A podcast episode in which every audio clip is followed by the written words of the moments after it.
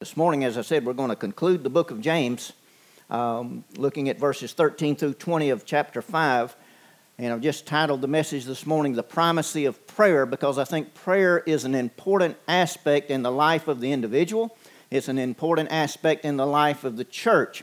And I thought it was rather interesting, and, and I, I did not have this title here planned out, but about two weeks ago, Pastor Joe and I were meeting, and he suggested that um, since we're not having Sunday school, we're sort of lacking that um, corporate prayer time that we have in our Sunday school classes and uh, things of that nature, that we open up the church early on Sunday mornings and start a time of prayer. And we did that this morning. Uh, we're starting at 1015 uh, with our prayer time. So we invite anyone that will to come out. And we just uh, read a, a few verses of Scripture, had some prayer time, and then it's time to start church. Amen.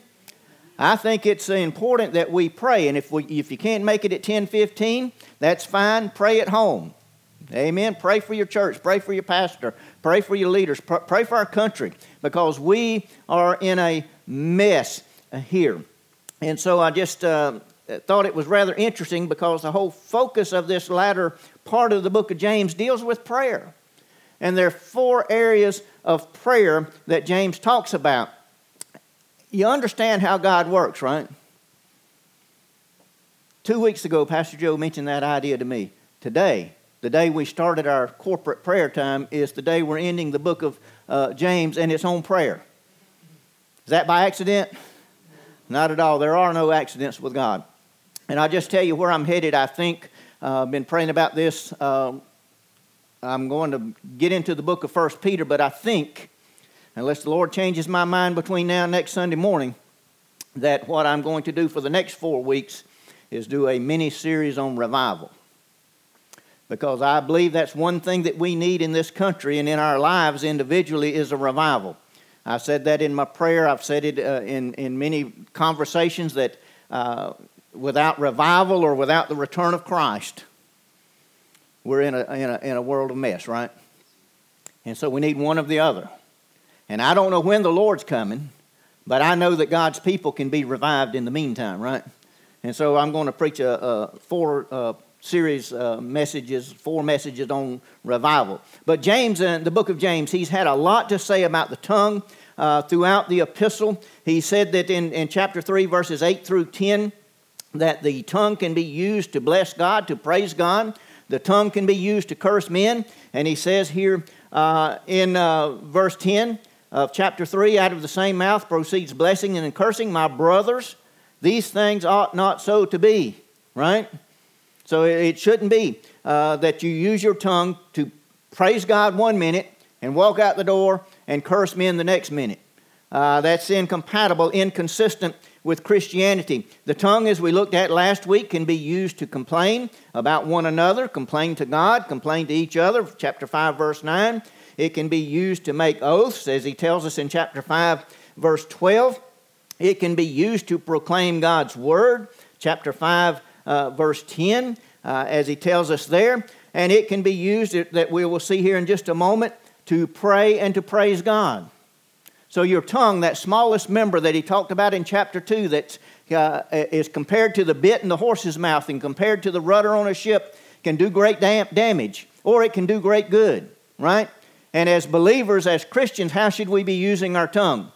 To do great good. I, I think, as I've already touched on about uh, the prayer life of the church, I think the church today, and not just speaking about Hephzibah, but the church today in general is powerless because we're prayerless.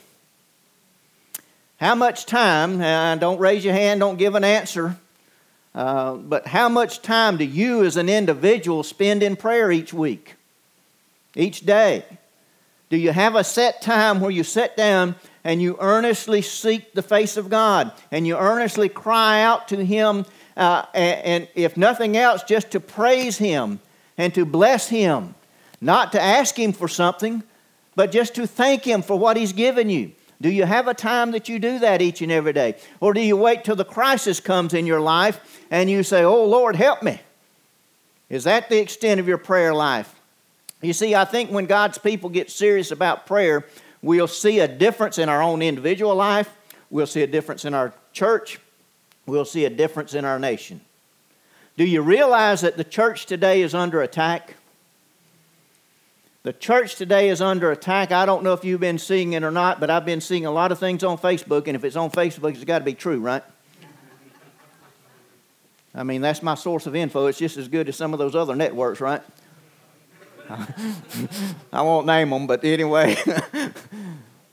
anyway, but have you seen where Pastor John MacArthur has been threatened with lawsuits and with fines for having church? Have you seen where mayors and governors are threatening to cut off the power and the water to churches that are having services? Now, that's in America. That's not off over in Africa somewhere or in Asia somewhere or India, wherever you think, you know, or, in one of those Muslim countries somewhere where you would think that would be the case. That is happening here in America. And my thought when I think about that is how long before that ideology hits North Carolina? How long before somebody tells us, which they did before, right? That you can't have church. Amen, brother. That's fine. Let him, let him amen. He good. What are we going to do when they tell us that they're going to shut our lights and water off if we have corporate worship services?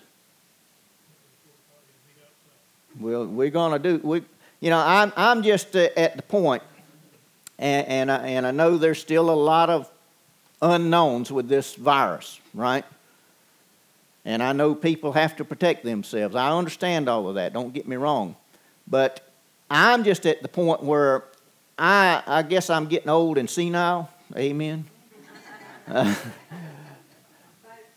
okay, that's enough the young man with amen back here is fine. We might need to censor some of the amens up front here. Uh, but anyway, I, I'm just at, at the point where I'm thinking, why should we shut down?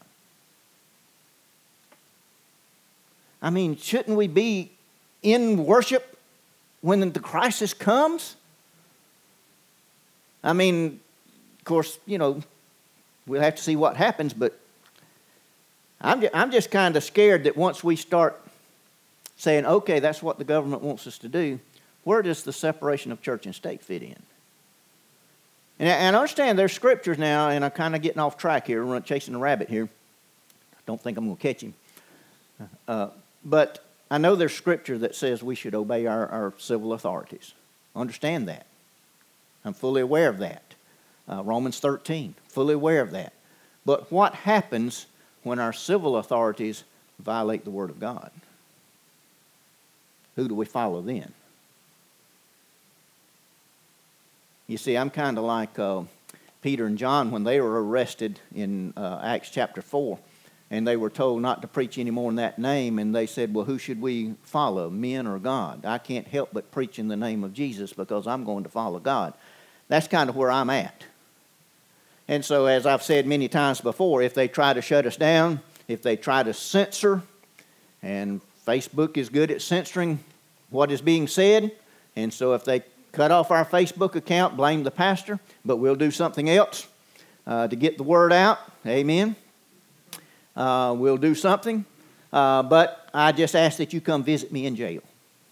Okay? You will. Now,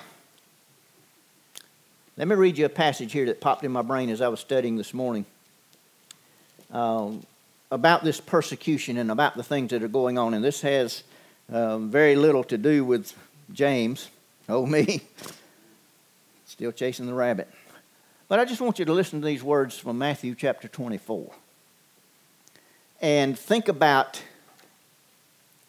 do we see this happening today? And what I find so fascinating about the Word of God is this book was written hundreds and hundreds and uh, thousand years ago. It's still relevant today. Why? Because it is the living Word of God. It is the divine, inspired Word of God. Matthew 24, you're probably very familiar with a lot of these verses here. But I think we see this happening in the world today, in our society today. And as he sat upon the Mount of Olives, talking about Jesus, the disciples came to him privately, saying, Tell us, when shall these things be, and what shall be the sign of thy coming and the end of the world? Now, these are the disciples that were with Jesus, and he's told them that he's going away, and that he's going away, he's coming back. So now they're asking, what, what do we need to look for? What are the signs to look for at your second coming? And I don't know about you, but when I look out my window every day, I see a sign every day. What's the thing that uh, I saw something the other day that they're not looking for the signs anymore, but listening for the sound of the trumpet? And I've said this to you before. I, I think Gabriel's licking his lips. He, he's ready to blow. He's waiting on God to give the command. But here's what it says in verse 4 through uh, verse 14 of Matthew 24. And Jesus answered and said unto them, Take heed that no man deceive you. We see a lot of deception in our society today. For many shall come in my name, saying, I am Christ, and shall deceive many. And you shall hear of wars and rumors of wars. You shall see, um, um, and, see that you not, not be troubled. For all these things must come to pass, but the end is not yet. Nation shall rise against nation, kingdom against kingdom. There shall be famines, pestilences, and earthquakes Oh, me, we had one this morning, didn't we? In North Carolina, in various places. These are the beginnings of sorrows. Now, has the pastor been telling you, get ready, Jesus is coming? People get ready. Jesus is coming. Look at this, verse 9. Then shall they deliver you up to be afflicted or to suffer. Joy, joy, right? They shall kill you. You shall be hated of all nations for my name's sake. Listen, we're hated in our own nation. Right? Yeah, that's where we are. And then shall many be offended. But it don't take much to offend somebody today, does it? Everybody's offended about something. Many shall be offended. They shall betray one another. They shall hate one another. Have you heard about Portland? Have you heard about Minneapolis? Have you heard about Chicago? That's just a few. Many false prophets shall rise and shall deceive many. And because iniquity shall abound, the love of many shall wax cold. But he that shall endure to the end, good old Calvinistic term, who endures or perseveres to the end shall be saved. Amen. And this gospel of the kingdom shall be preached in all the world for a witness unto all nations, and then shall the end come. And people are trying to say, well, the gospel hasn't reached certain parts of the world. But you know what? We have an internet and it can reach all over the world.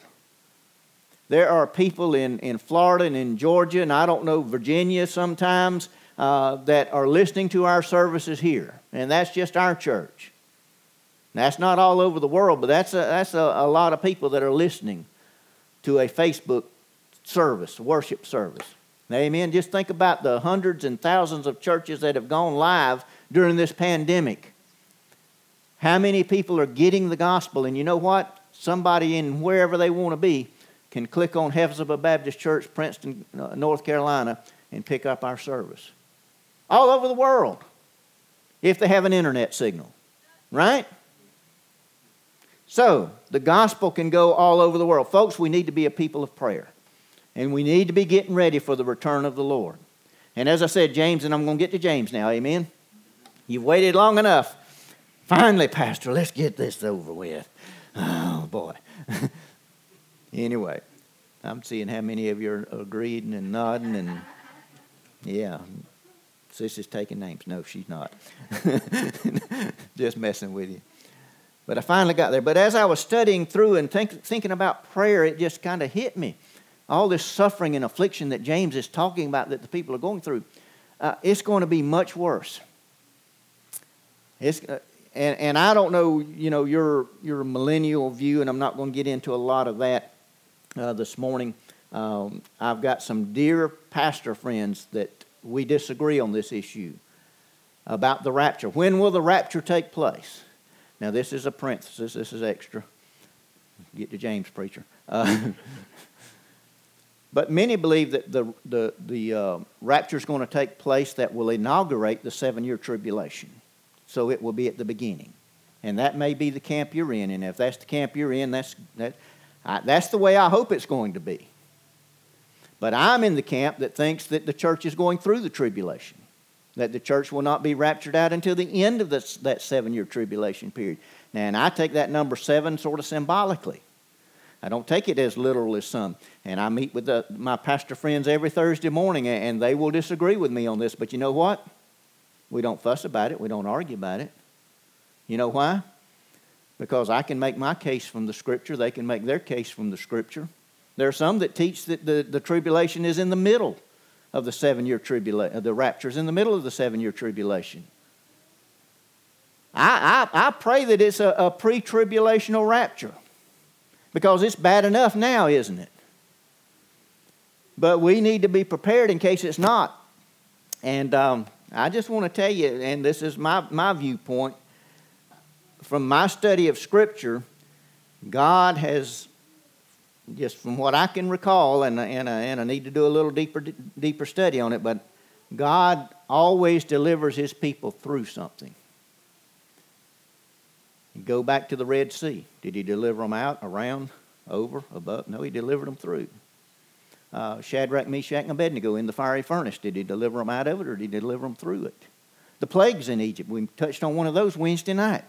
He delivered them through that, right?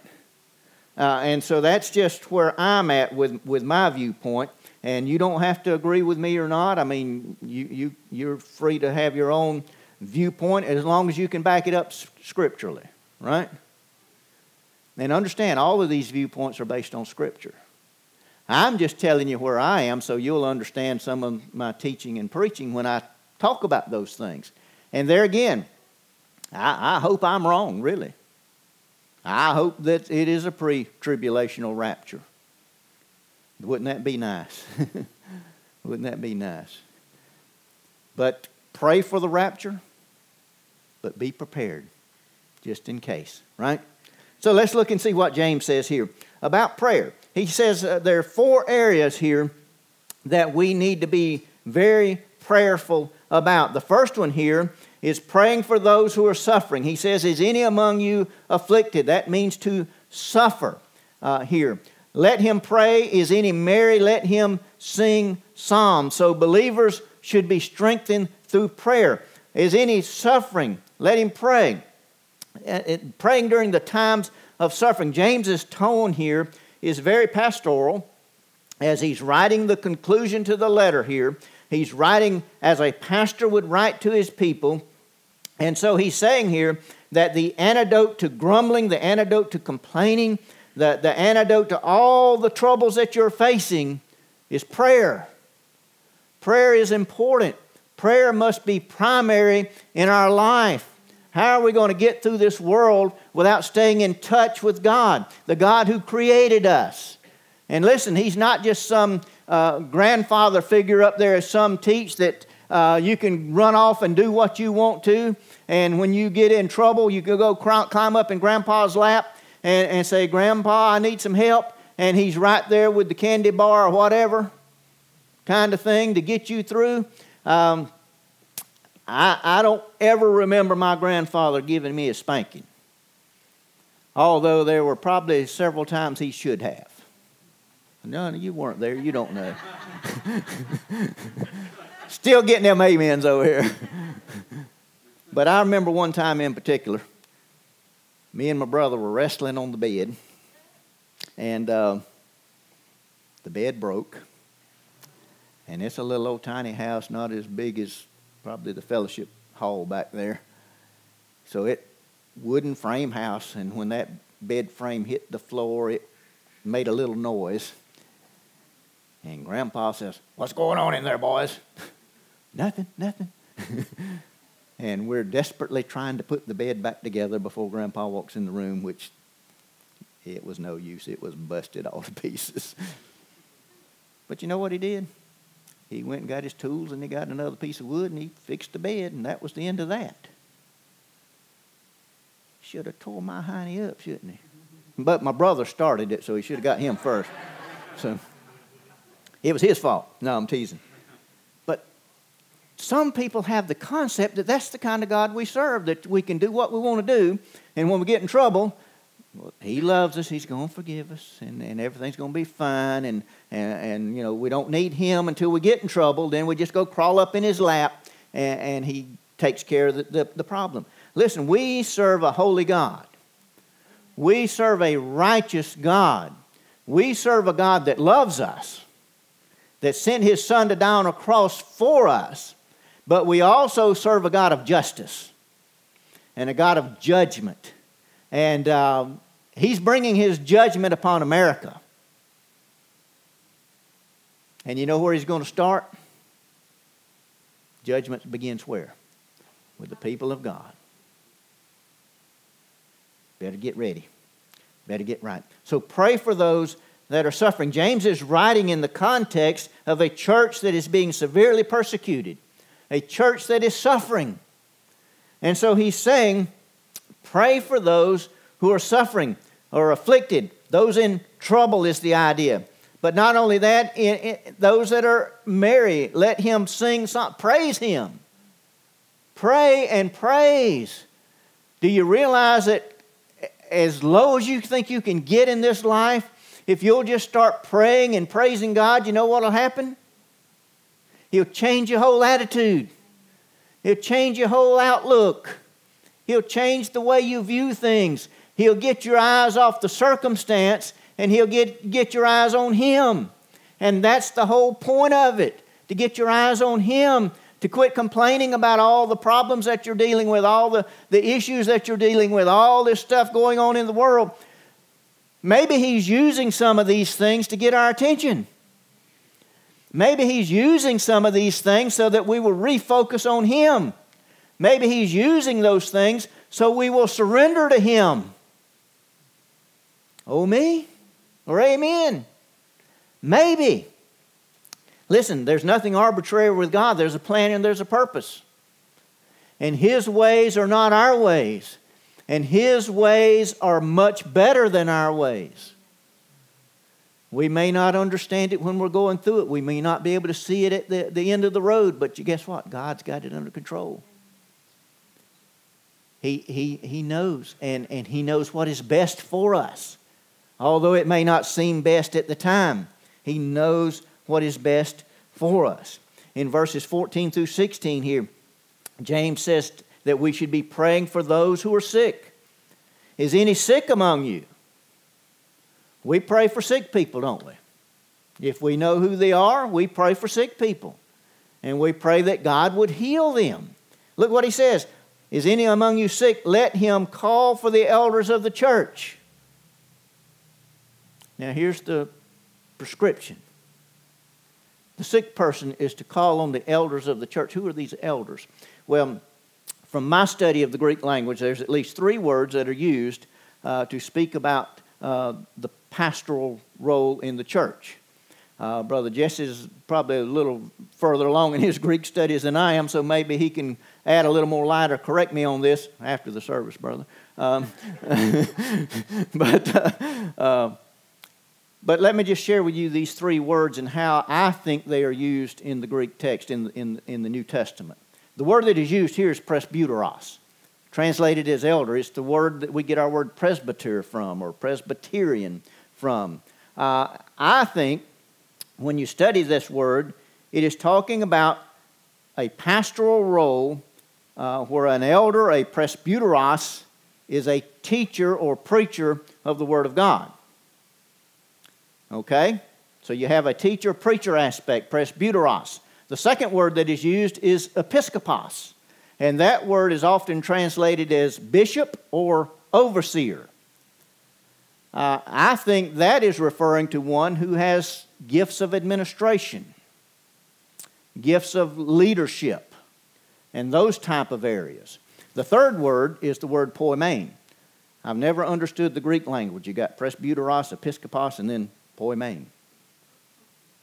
Why isn't it poimenos or something like that? I don't know. But anyway, it's another story.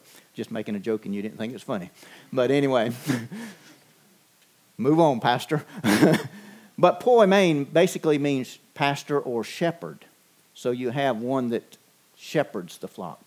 Now, some scholars see three different offices here. I kind of see them all as synonymous. Now, understand that some men may uh, may um, what's the word? Exhibit. There we go. May exhibit one or maybe two of these qualities in his ministry, as far as maybe he's a good administrator, a good preacher, not so much a good pastor. Or you may have one that's a good pastor uh, and, and, a good preacher. Uh, you may have one that's a good pastor, good administrator. Or maybe you have one that's just one of each, you know, one, just one of those. If you're fortunate enough, you may have one that demonstrates all three aspects of that. I tell you, you don't have that. okay? Um, and um, I'll just leave it there because I don't want to get myself in more trouble. Uh, but anyway, um, what's the point of that? Why? What? What's the point of that? I think when you look at all three of those words, what God has done is He has gifted preachers and teachers, He has gifted those in administration, He has gifted those who are able to shepherd the flock, the church. But Jesus is the head of the church. And He has just called us as pastors and, and leaders to shepherd the flock, to preach the word, and to make sure things are, are moving in a direction that would bring glory to His name. And so notice what James says here. If you are sick, let him call for the elders of the church, the pastors of the church. So it is the duty of the sick person to call for the pastors of the church. To do what? To come pray over him.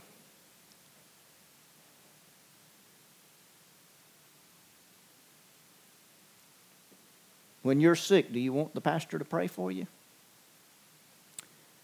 Call him. He's not a mind reader. Uh, and, and, and I understand now times are different with this virus and everything, and people, you know, just kind of want to keep their distance, and that's fine. I understand all of that. Uh, I do. But I want you to know that if you call me and ask me to pray for you or pray for your, you know, somebody in your family, you know what I'm going to do? I'm going to pray for you. I'm going to pray for you. Now look what it says here. Let them pray over him, anointing him with oil in the name of the Lord. What's the significance of the oil? The anointing of oil. It's symbolic of healing, um, bringing the healing, but it's also symbolic of the Holy Spirit coming in and intervening. And look what it says in verse 15. And here's the classic text of the faith healer. Now, I don't believe in faith healers. I believe in faith healing, but I don't believe in faith healers. And there's a great documentary that uh, Miss Lee posted uh, on her Facebook page uh, a week or so ago um, I can't remember the name of it. I got it written down here somewhere, and I got so much junk written on my notes here, I, I can't remember the name of it, but it's something about Christ alone. Uh, American Gospel, Christ alone. There you go. It's on Netflix. If you have Netflix, I encourage you to sit down and watch that. It's about an hour and a half, two hours maybe. It's sort of long, but it is an excellent, excellent documentary on the faith healing movement. And one of the ones that they interview on there, and he has several little parts on there that he speaks, is the nephew of a very popular television faith healer. And I won't say his name because there we go, we'll get knocked off Facebook right then. Uh, but you know what he says in that documentary? That he was a part of that ministry, he was uh, involved in that ministry, uh, just eat up with that ministry until he decided to read the Word of God. And when he started reading the Word of God, you know what he found? What they're doing is not biblical. And you know what he's doing today? He's preaching the truth. Anyway, just watch that documentary. And if you can't remember the name of it, ask Pastor Joe or Miss Lee, uh, because I certainly can't remember the name of it. But the prayer of faith shall save the sick. Whose faith? You see, when you go to these faith healers and you have a, a, a, a serious illness and you're not healed, you know what they say? You don't have enough faith. You don't have enough faith. It's your fault that you're not healed, right? Not their fault, not God's fault. It's your fault. What does James say? The prayer of faith shall save the sick, the Lord shall raise him up. Listen here. If you follow the prescribed prescription here, the elders, you call the elders, the elders come, they pray for you, they anoint you with oil, they pray in faith. The Lord shall raise him up, and if he hath committed sins, they shall be forgiven him. What is the evidence of, uh, uh, of forgiven sins? The healing is the evidence of the forgiveness of sins, is what James is saying here. Look what he says in verse 16 Confess your faults one to another and pray for one another. Intercessory prayer. Praying for one another that you may be healed. The effectual, fervent prayer of a righteous man avails much. So he's stressing here that we will see here in verse 16. He's stressing here two aspects. First of all, the righteous man. That is one who is in a right relationship with God. And a fervent prayer here, one that prays fervently here. Now, in verse 15, it's not explicit in the text, but there's an in, implied condition here. The prayer of faith shall save the sick, the Lord shall raise him up, and if he has committed sins, they shall be forgiven him. What is the implied condition? The implied condition is the will of God. You see, sometimes it's not God's will to, to heal. And you can pray and you can anoint and you can have all the faith in the world. But the ultimate healing is up to God. Right? And believe me, I, in my 31, almost 31 years, whatever it's been now, I shouldn't say that. Uh, my many years, my, no, my few years of ministry, that sounds better. In my ministry, how about that? In my ministry, believe me, I have been by the bedside of many, many people. And I have prayed for many, many people and the family has prayed for that loved one. And you know what? That loved one died. Did I fail? Did they fail?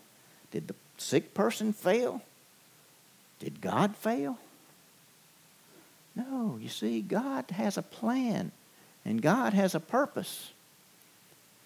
And the Bible says it's appointed to men once to die. And when that time comes, it's up to God. Right? It's not up to us. But what James is saying here is to be a person of prayer, to pray for the sick. Let the sick person call the pastors of the church. Let them pray. Let them pray. Confess your faults to one another. Now, you know, I think what that means, I don't think that means that if, if, if I sin, that I should go to Bo as chairman of deacons and say, Bo, I, I've done this unless I've done it against Bo. You see, if I've done something to wrong Bo, then I need to go to him and I need to confess that. He and I, right? And we need to get that right, right? But if I've committed sin, you know who I need to confess to? Confess to God. Now, I, I, if you have wronged someone, I, I think you need to go to that person. Here's the challenge if that person has wronged you and they don't come to you, maybe you need to go to them. That's not easy. Even if you, you're the one doing the wronging. That's, pardon me, Miss Deborah. If you wrong someone, that's difficult to go to them, right? But what happens when someone is wronged in the church and there's no attempt at reconciliation? No attempt at restoration. What happens? You know what happens? I'll tell you what happens. Satan gets in the ear of that person that's been wronged or that person that thinks they've been wronged. Sometimes that's where it's at. They just think they've been wronged and they haven't really been wronged. But Satan will get in their ear and, do you know what so and so said about you? And you know who they use? Somebody in the church. Right? And it creates a whole mess of problems, doesn't it? Did you notice how many times, I, I, I should have counted them, how many times in the book of James he refers to them as brothers? Dearly beloved, or something along those lines. You see, the church is a, is a family, it is the family of God. And we need to be praying for one another. Listen, if we're praying for one another and praying, not praying God to rain down fire on somebody, but praying that God would, would bless them and use them and use us to, to be a blessing to others. Listen, when we get serious about prayer, we don't worry about our problems. We don't worry about our differences. Why? We're too focused on seeking what God wants us to do. Amen, preacher. That's, that's a good formula for a healthy church, right? To be a people of prayer and seeking what God would have us to do rather than grumbling and complaining about one another and then, then going on and, and talking about each other. You see, James has talked about the tongue. I said that at the outset, right?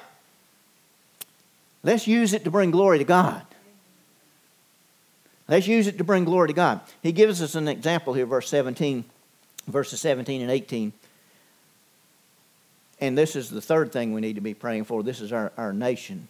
If you go back to 1 Kings chapter 18, I'm not going to read all that. Uh, I was going to read some passages from there. But look what, what he says Elijah was a man subject to like passions as we are. What does that mean? He was a human. He had the same nature that you and I. What made him extraordinary was the power of God on his life. You see, he's just an ordinary man. And God uses ordinary men and women in extraordinary ways when they are in tune with him. And uh, Elijah was in tune with God. And so the illustration here, the effectual, fervent prayer of a righteous man avails much. Why does he go to Elijah? Well, read 1 Kings chapter 18. I'm not going to read it for you. But anyway, what you'll see, he's, a, he's a, a man just like we are. He prayed earnestly that it might not rain. And you know what? It didn't rain for three and a half years. It didn't rain. Now, what happens to a nation that doesn't get any rain at all for three and a half years? Those of you that, uh, and I mentioned about farming last week, those of you that grew up in, in, in farming and uh, any um, concept of farming, you know what happens when you plant those seeds in the ground and they don't get rain. They die, don't they? I remember one year in South Alabama uh, in my first church. Um, they loved me the first year because we got a lot of rain and all the crops produced a lot, and they thought, yeah, we got the right guy, you know. But the next year, they planted the crops. The corn come up, got about so high, and was looking so pretty. And I'm thinking, yeah, they, they still like me. It quit raining, and it didn't rain anymore. And you know what happened to those corn stalks? They turned as brown as these pews in just a little while. And some farmers lost a lot of money. I don't think they blame me for that, but I don't know. Uh, but just imagine three and a half years with no rain, what is going to happen to the nation? And so it says here, he prayed that it might not rain. And it rained not on the earth by the space of three years and six months, three and a half years. And you know the story as you read it, the things that were going on there between uh, Elijah and Ahab. And, and Elijah sought the face of God. And God told him to do what? Go to Ahab and take him up on Mount Carmel. And you know the story there. You can read it in 1 Kings 18 what happened. There were 450 prophets of Baal, and Elijah told them, he said, You call out to your God, and, then I'll call out to my God, and the one that answers with fire, he'll be God. And you know what Elijah had said to the people prior to that in verse 21 of chapter 18? How long are you going to halt or waver between two opinions? How long are you going to kind of play the fence, so, so to speak? And so basically, what he's telling them is to stand back and see what God's going to do. And you know the story. The prophets of Baal went up there, they had two bulls, and, and Elijah said, You pick out the one you want, I'll take the other one. And so they picked out the one they want, they sliced him all up, they laid him on their altar, they cried, they prayed, they cut themselves all day long. Nothing. Silence. Not a word. And it says, at the time of the evening sacrifice, on God's time, right? At the time of the evening sacrifice, Elijah took the bull, he laid him out on the altar. They went and they filled up those barrels of water three times and just saturated that altar. And the Bible says that Elijah repaired the altar, placed the bull on it, they poured all that water on it. He called out to God, and you know what happened? Boom, fire from heaven fell. And it burned up the offering and licked up all the water. And you know what that means? There was a great revival. And it says they chased those prophets of Baal and the prophets of the grove. They chased them down and they slaughtered them. Why? They were eradicating their country of the evil that was in their country. Now, I am not suggesting to you to go out today and start killing people who are opposed to God. Let me just get that clear. But what I am telling you is this if we don't get serious about praying and seeking the face of God, we are going to be overrun by evil. But when we get serious about praying for our nation, praying for our country, praying for our leaders, you know what? I think God can intervene. Why? He's done it before. Why can't He do it again? He can do it again. Look what happens in verse 18. He prayed again. Elijah prayed again, and the heaven gave rain, the earth brought forth her fruit. If you read that passage, it, it was, you think what we had from that hurricane this week was bad? No, this was a storm. it was a flood almost. Uh, uh, and God poured out his blessings on heaven, from heaven on his people. Will he do that again for America? If we get serious if we decide we're going to serve Him in the way that He wants to be served, if we decide we're going to worship Him in the way He desires to be worshiped. Listen to all this um, stuff that they call worship today. I'm not so sure a lot of that is pleasing to God. And I'll just leave that at that. And I'm not saying that we've got it down pat and we, we're, we're perfect in, in no means at all. Uh, but what I'm saying is if we don't do it God's way, He's not going to bless it. Not going to bless it. Verses 19 and 20 prayer for those who have strayed away. Brothers, if any of you do err from the truth, that means to wander from the truth, to go away from the truth here, uh, to be led astray or to deceive or to stray away or to go astray. If, if any of you do wander from the truth, and one convert him or restore him, let him know that he which converts the sinner from the error of his way shall save a soul from death and shall hide a multitude, excuse me, a multitude of sins. What is the truth? If one wanders from the truth, it's the Word of God. That's the truth. That's what James is talking about. If one wanders from the truth. You know what the Bible says about the last days? It says in the last days there's going to be a falling away. A falling away from the truth. People are going to want to have their ears tickled. People are going to want to have what I call God in the box syndrome. You know, let's just put God in the box, and and um, as long as things are going good, we'll just leave Him in the box. But if things start going bad, then we'll open up the box and get God out to help us and get us through that crisis. Then we're going to put him back in the box. That is not living the way God desires for you to live. That is not giving God reverence and honor and worship. So, let me just touch verse 20 right quick like. If one wanders from the truth, strays from the Word of God. It's easy to praise God in the good times, isn't it? The difficulty is when, when the trials and the troubles come in your life. And if you are not grounded and rooted in your faith, it's easy to go back to verse 9 and start grumbling and complaining, isn't it? But when the trouble comes, that should put you on your knees and put you seeking God. Look what he says in verse 20. Let him know that he which converts the sinner from the error of his way shall save a soul from death. Listen, if one's going astray and you go to him or her and you're seeking reconciliation, restoration, and that person turns and turns back to the truth, guess what? You've saved a soul from, from, from hell. You've saved a soul from death. But look at the last part of that. And shall hide a multitude of sins. How do we normally interpret that? If I go, if someone is straying away and I go to them and I speak the truth to them and they come back to God, then I've hidden a multitude of my sins, right? That's usually the way we think about it. That's not what James is saying here. It's not the sins of the one who goes, it's the sins of the one who is converted and, and that comes back. Right? Why did they stray away? They got caught up in sin. They strayed away from the truth and they got caught up in sin. And so if one goes to them and speaks truth to them and they are restored, guess what? God's going to forgive their sin and you've covered over a multitude of sins, not your sins, but their sins. Right? That's what he's saying. Let me read uh, here in closing. Amen.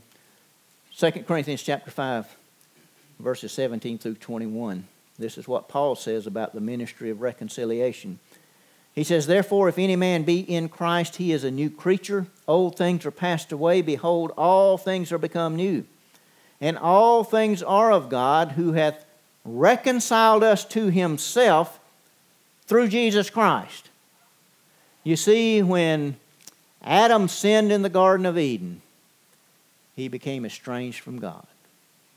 And you and I are we come into this world. Uh, we come in, into this world born in sin, right? And we have a propensity for sin, not for doing good, because of our fallen nature. And so, God reconciled us to himself through Jesus Christ. Isn't that awesome?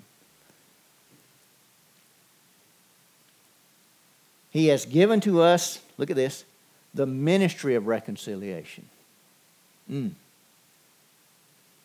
He has reconciled us to Him, and He has given to us, bestowed upon us, the ministry of reconciliation. What are we to do? seek out those who have gone astray and seek to bring them into the kingdom of God. Verse 19 To wit, that God was in Christ, reconciling the world unto himself, not imputing their trespasses unto them, and hath committed unto us the word of reconciliation. There it is again, right? Now then, we are, we are ambassadors, representatives of Christ. That's what he says. Though God did beseech you by us, we pray you in Christ's stead, be you reconciled to God. For he, God, has made him, Jesus, to be sin for us. Who knew no sin, Jesus knew no sin, that we might be made the righteousness of God in Him. Amen. That's what Christ did for you. The ministry of reconciliation. He reconciled us to God through His blood on Calvary's cross. Now, you and I are to be the ministers of reconciliation. One writer said that reconciliation is not merit based, but mercy based. Wow. This is not who you are, it's not what you've done. Aren't you glad it's not what you've done? It's who He is and what He has done on Calvary's cross. We don't have a piano player, so I'm just going to pray and close out the service this morning. And uh, if you have a need, if you uh, need to talk to me uh, about anything that's been mentioned this morning or something going on in your life, I ask that you do that. Amen. Let's pray together. Father, we just bow before you this time. We thank you for the opportunity we've had to share your word. We thank you for these that are here. Father, we thank you for this church, a place that we can come to, together and worship you. And Father, we can um, just bow before you today. We thank you that, uh, that you chose to send your Son to die on a cross, that through the blood of Christ, we could be reconciled to you. And Father, not just in a temporal sense, but in an eternal sense. And Father, I pray today that if there's one here that does not know you as Lord and Savior, may today be the day of salvation. Father, if there's one here today that is strayed away from you, may today be the day of reconciliation. Father, help us to be ministers of reconciliation, be ambassadors for Christ. Father, I pray you take these words today, you use them for your honor and your glory, and we ask it in Christ Jesus' name. Amen.